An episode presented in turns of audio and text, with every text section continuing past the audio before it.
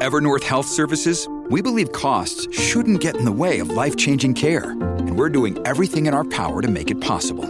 Behavioral health solutions that also keep your projections at their best? It's possible.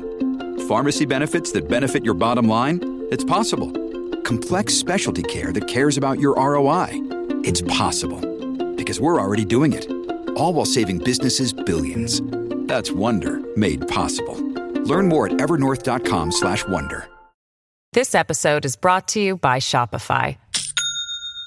Do you have a point of sale system you can trust, or is it a real POS? You need Shopify for retail. From accepting payments to managing inventory, Shopify POS has everything you need to sell in person. Go to shopify.com/system, all lowercase, to take your retail business to the next level today. That's shopify.com/system.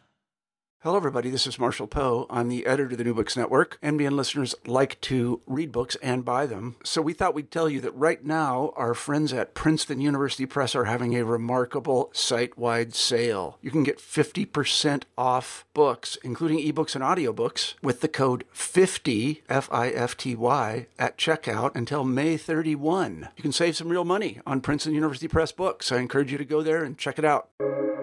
Welcome to the New Books Network. Apocalyptic news of the environmental crisis are becoming so common these days that they barely register anymore. Wildfires, record-breaking heat waves, polar caps melting. It's becoming increasingly difficult to argue that we are not living on a dying planet. In just a few weeks, a new COP will be held in Cairo. Though if we think of the past 26 climate conferences, there doesn't seem to be room for much optimism. At the same time, people are more aware than ever about the severity of the climate emergency. Students walked out in unprecedented numbers for Fridays for Future, and the climate crisis is now a key issue for voters around the world. But is this enough? Are we doing all we can and all we should to prevent catastrophe? I'm Jimena Ledgard, and I am a host of the New Books Network. In this episode, I spoke to Andreas Malm, author of How to Blow Up a Pipeline, published by Verso Books, and discussed the provocative premise of his book, a rallying cry and a literal call to arms for the environmental movement. Hi, Andreas. I was wondering if you could begin by just introducing yourself and your experience within the climate movement and how this book came to be. Well, yeah, so, I mean, the point of departure for all these debates about tactics for the climate movement has to be the state of affairs on this planet, and this state of affairs isn't very good. It's looking very bad. All the trends are still in the wrong direction. Perhaps not all the trends, but most of them, the really significant determinant ones. For instance, last year we had the largest increase in CO2 emissions ever recorded in history. So that means that after 26 COPs, what is it now? 6 or 7 IPCC assessment reports, after 1.2 degrees of global warming and immeasurable suffering, among the most affected people and areas, we saw the largest increase ever recorded in human history of CO2 emissions. And this year, we have seen the big oil and gas companies swimming in a waterfall of profits that, you know, of a kind that hasn't been seen perhaps in the whole history of capitalism. Saudi Aramco, the largest oil and gas company, the other month posted what's believed to be the largest quarterly profit ever.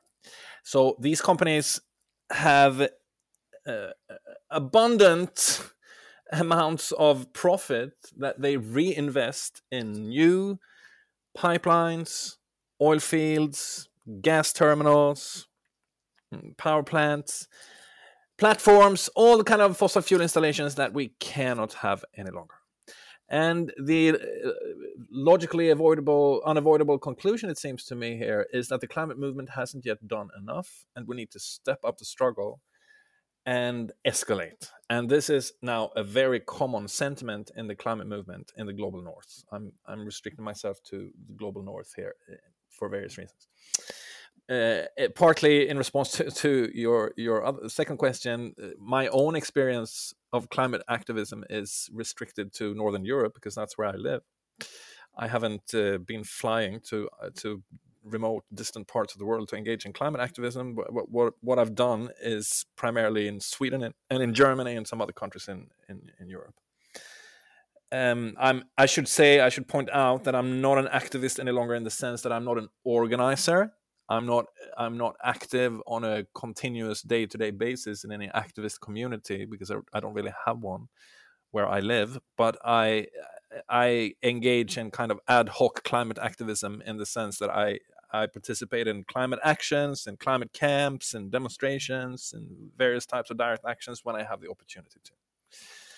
Yeah, but there was a time in my life when I was very much of an organizer for a few years, but it's some time back now. So I want to start this interview by grounding it on the most recent events. I know you wrote How to Blow Up a Pipeline right before the pandemic struck and after the wave of Extinction Rebellion protests in 2019. But just a couple of days ago, two young activists from Just Stop Oil threw canned tomato soup against a glass Van Gogh painting in a perfect example of nonviolent protest, even making sure that the painting was not harmed at all. And I think you could argue that as a communications or publicity stunt, it was quite effective. I can't remember the last time an environmental protest was discussed so widely. But it also seemed like lots of people failed to grasp the connection between the action and the issue at stake. And as an actual disruption of the extractive capitalist machinery, it was obviously non-existent. Could you provide some analysis or insights into these actions, since I'm guessing all listeners are aware of it, through the arguments that you developed throughout your book? Yeah. I have to confess that I myself have mixed feelings about this particular action. And when I first heard about it, my initial response was, oh no, not again. This sort of action against a target that is harmless, innocent, perhaps even benevolent. I mean, if you look into Van Gogh as a painter and his relation to fossil fuels, he actually started drawing and sketching when he was living among poor coal miners in the coal district of Belgium. And his very first works are very gloomy descriptions of landscapes, sullied and way down, and people, reeling under the burden of coal.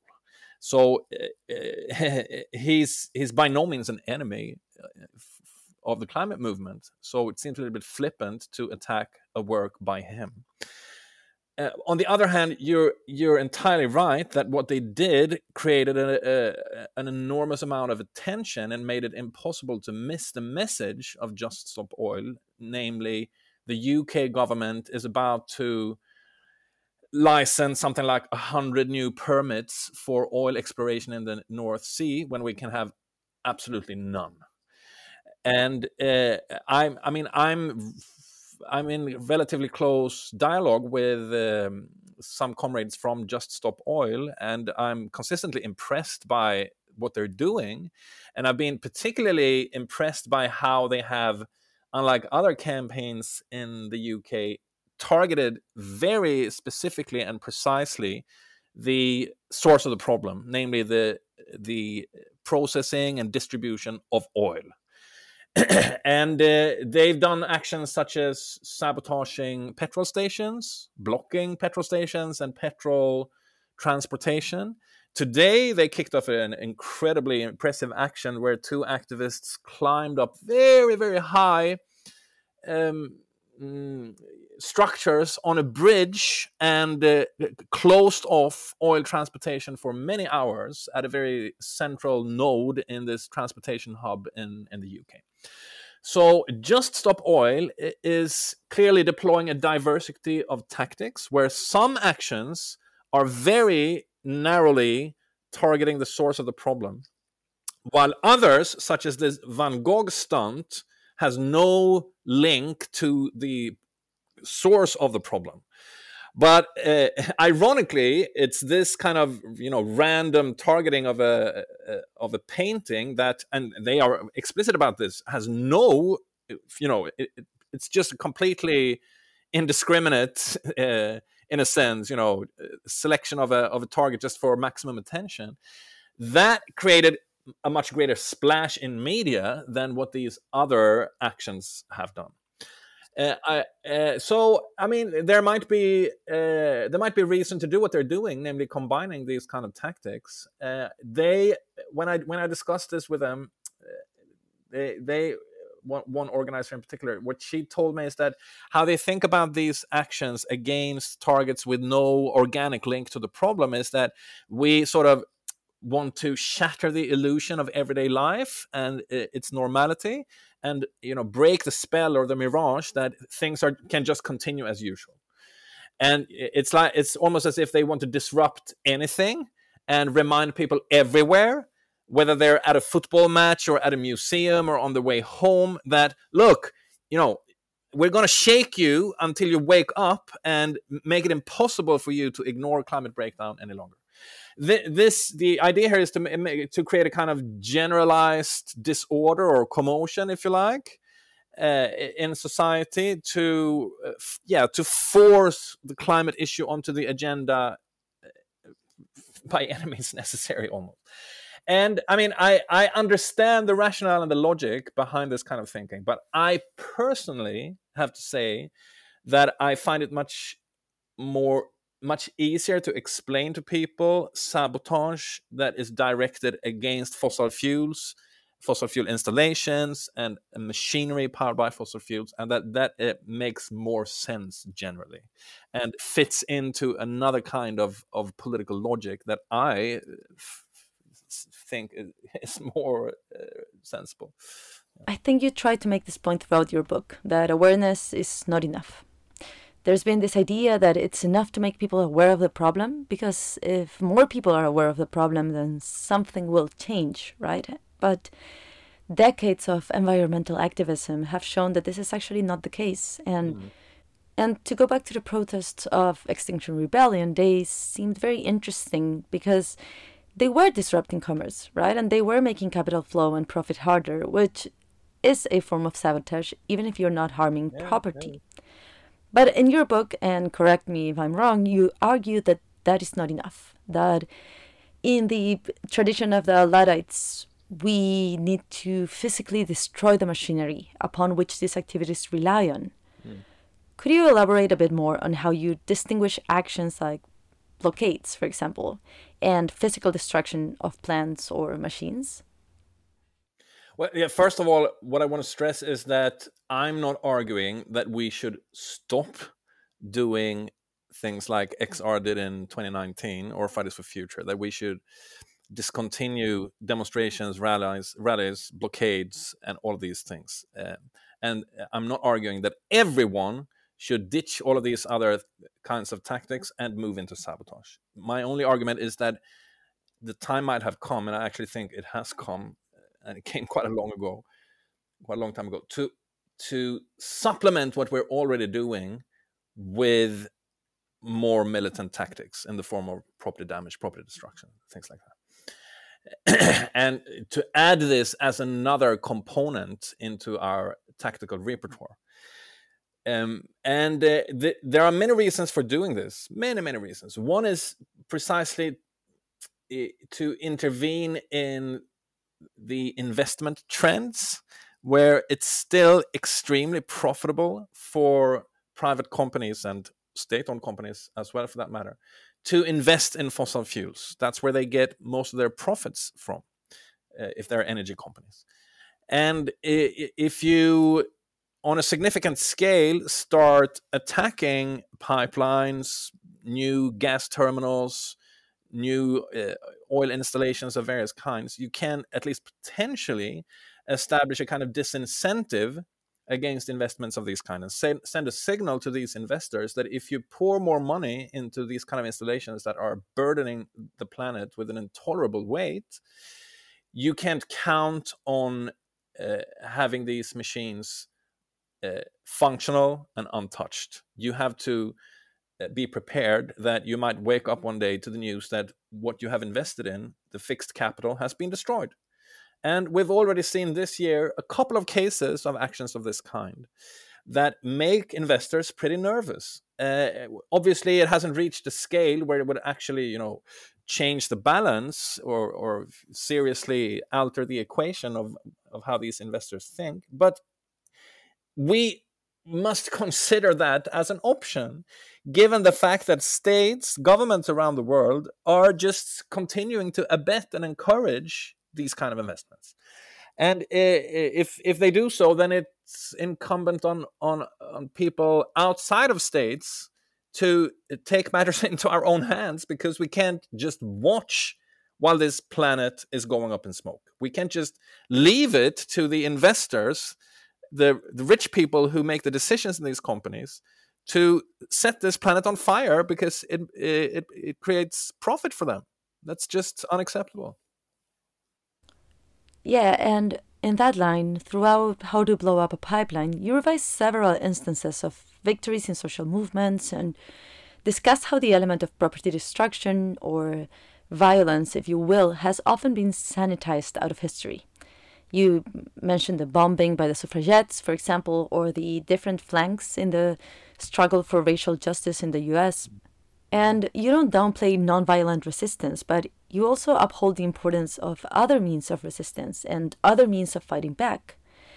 Essentially, what you say, and again, please correct me if I'm wrong, is that this is not a question of either or, but that there is a need for a manifold strategy. And you talk, for example, and I quote, about the little unrequested assistance that Martin Luther King once needed.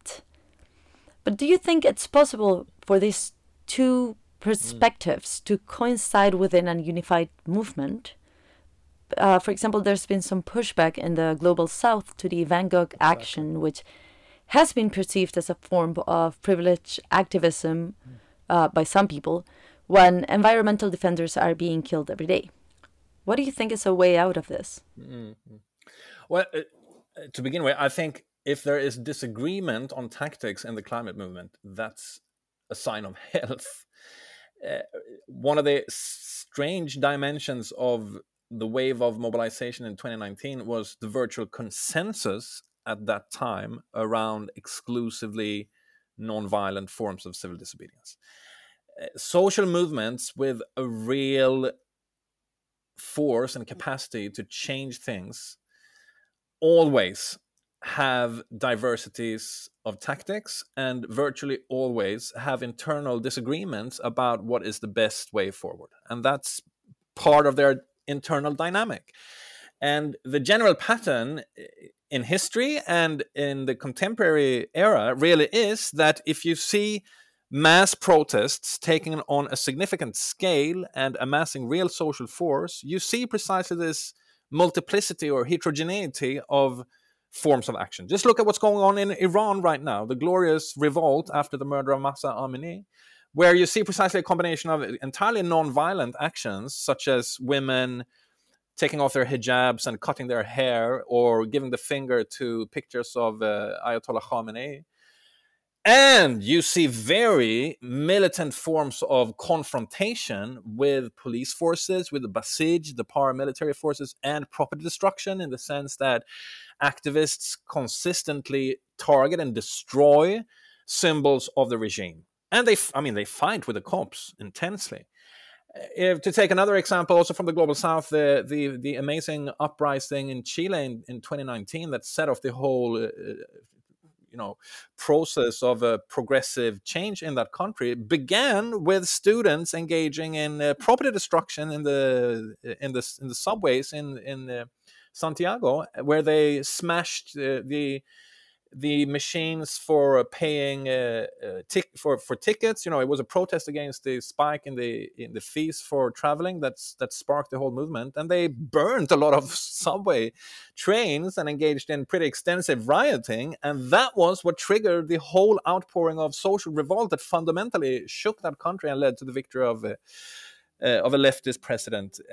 And it's the same diversity in Black Lives Matter, in Gilets Jaunes, the yellow vests, in movement after movement that really shakes things up.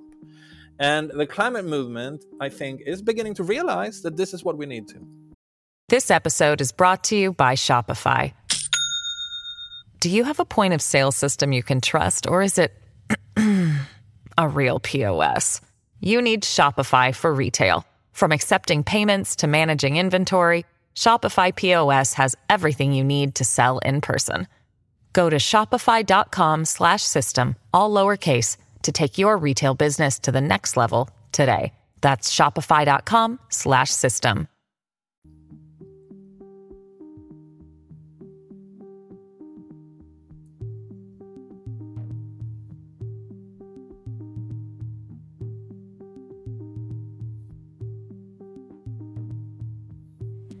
At the beginning of your book, you talk about the recent shift to anger and environmental activism, and I'm gonna quote you here.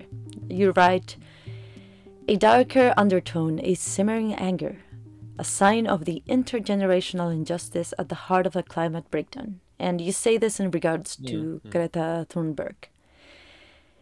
And this underlines just how emotional activism can be, and rightly so. Right? Because activism is not an intellectual thought experiment, but rather the way through which we fight and we resist and we fight for our lives. But even within this simmering anger, as you say, you argue for intelligent sabotage, for being mindful of the harm that this sabotage can cause. And for example, you just referred to the movement in Chile and other social movements, and I think what they show is that even when there's anger and explosions and excess, movements have a way of self-regulating and resolving those tensions in a productive path. Chile is a very clear example of this, right? Things got very out of hand, bad. From that stem negotiations and dialogue led by the social movements and activists. So why do you think the environmental movement in the global north has lacked this, let's call it, trust in its own people knowing how to explode with anger, but also find a productive way out of that anger? And I wonder if you think this has something to do with class or race. Yes. Absolutely, yes. Yes, I mean... I should say that I haven't done any research into this. I think that research needs to be made. But I have my guesses, my hunches about why the climate movement, at least as it looked like in 2018-19 in the global north, was so dogmatic about nonviolence in contradistinction to other movements that we've mentioned.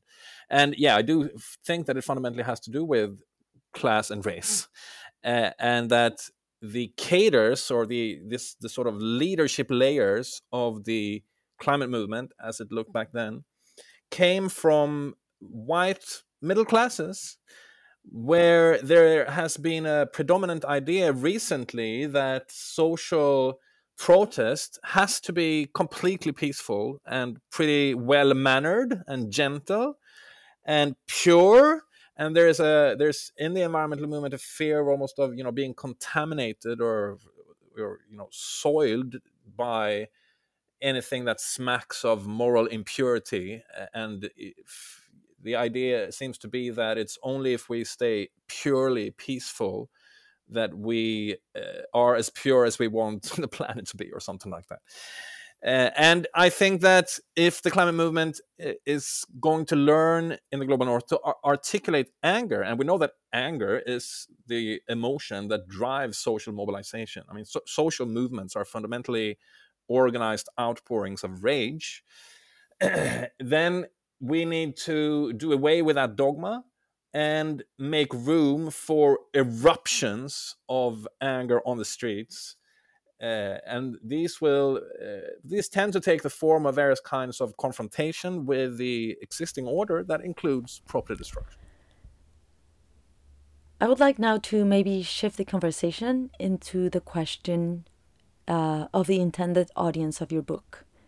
As a reader from the Global South, it was pretty clear to me, or at least I was under the impression, that the book speaks about and to the European and American environmental activists, which indeed have chosen nonviolence, not just as a strategy, but as a moral principle for a very long time.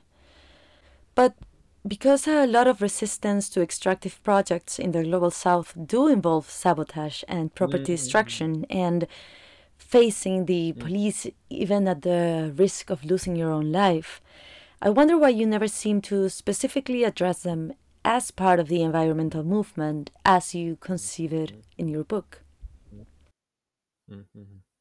No, it's a very good point. So first of all, the reason for the focus on the movement in the global north is simply that this book was an outcome of the conjuncture of 2018-19.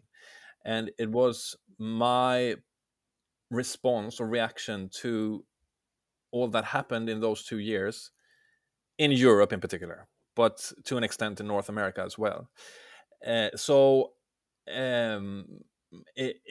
was an intervention into the discourse around tactics, violence, non-violence, established in particular by Extinction Rebellion. And yes, the intended audience was primarily the climate movement in the global north, as it looked in 2019.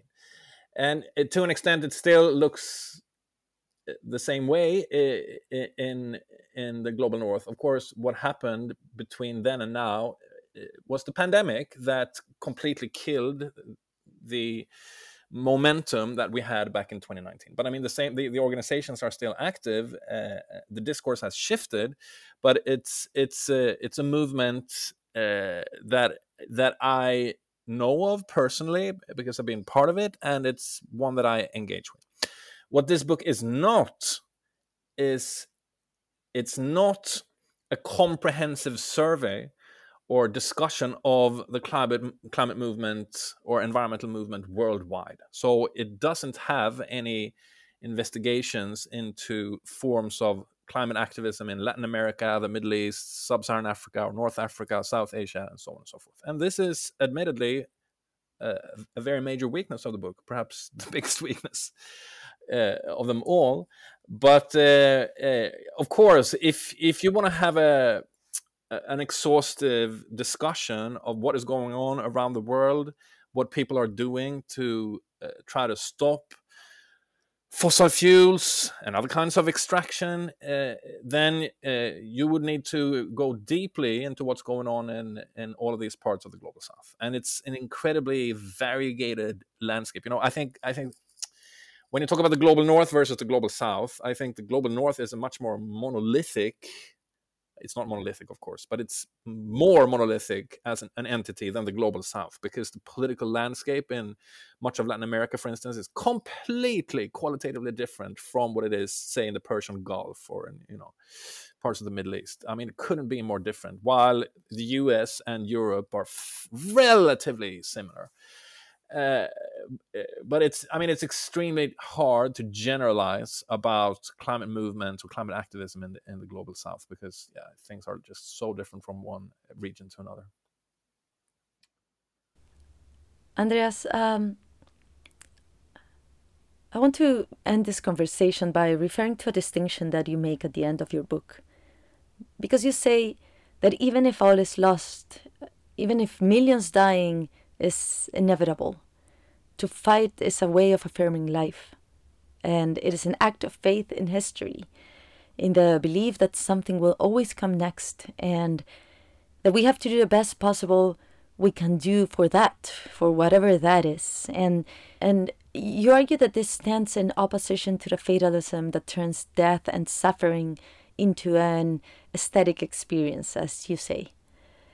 And I would like to quote Rebecca Solnit here, who's an author that you reference in your book as well, who says, and I quote, "Hope locates itself in the premises that we don't know what will happen, and that in this spaciousness of uncertainty there is room to act. Hope is an embrace of the unknown and the unknowable, an alternative to the certainty of both optimists and pessimists. Optimists think that we'll all be fine without our involvement. Pessimists take the opposite direction. Both excuse themselves from acting.